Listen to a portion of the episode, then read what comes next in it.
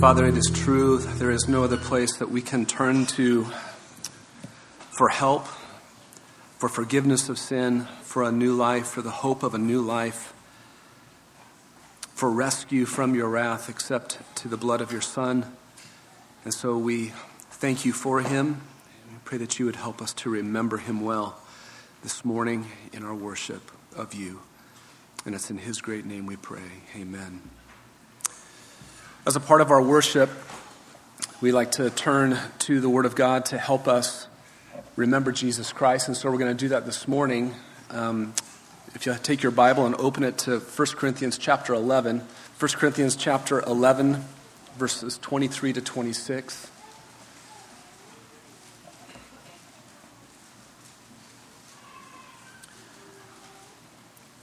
This is what Paul said to the Corinthians that can guide us this morning. He says, For I received from the Lord that which I also delivered to you that the Lord Jesus, in the night in which he was betrayed, took bread.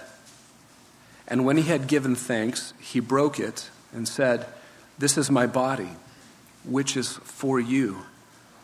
Do this in remembrance of me. In the same way, he took the cup also after supper, saying, this cup is the new covenant in my blood. Do this as often as you drink it in remembrance of me. For as often as you eat this bread and drink the cup, you proclaim the Lord's death until he comes. In verse 23, it says that Jesus is the one who initiated this remembrance, and Paul received it from him. And then Paul, in turn, turned to the churches and delivered it to them to observe this remembrance. And so we've been taught it through Jesus' own words to his disciples in his last night and also through Paul's words here. And so we observe the same remembrance of Christ. Jesus initiated it. In verse 23, it says, For his disciples on a night that was clouded by betrayal, when Judas betrayed him. So when the worst was happening to him, he was thinking of us and giving to us a remembrance of him to help us. Verse 24 says, With thankfulness, he took the bread and he broke it and he gave it to his disciples.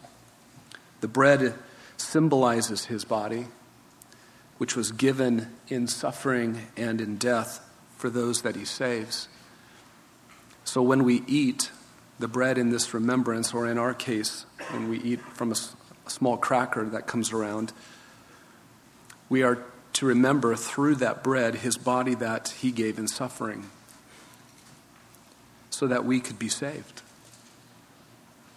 And so we remember him and we remember that about him this morning.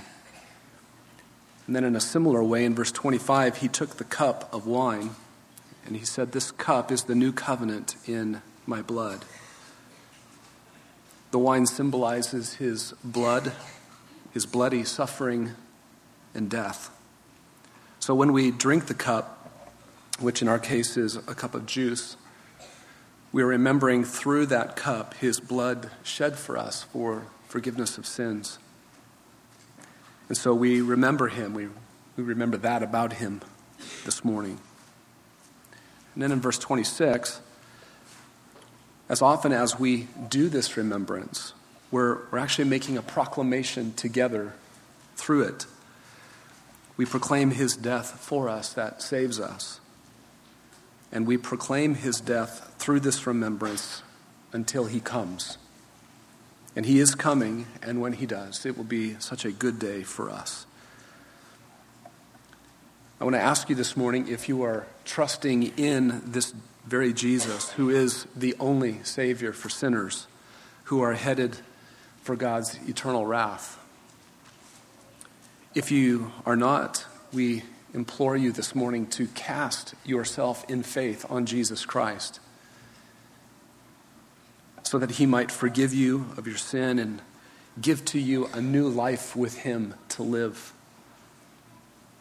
But if you won't trust Him this morning, please just let the tray um, with the cracker and the cup go by. Jesus designed this remembrance for those who believe him, for those who trust him. He did not intend this remembrance for those who would refuse him.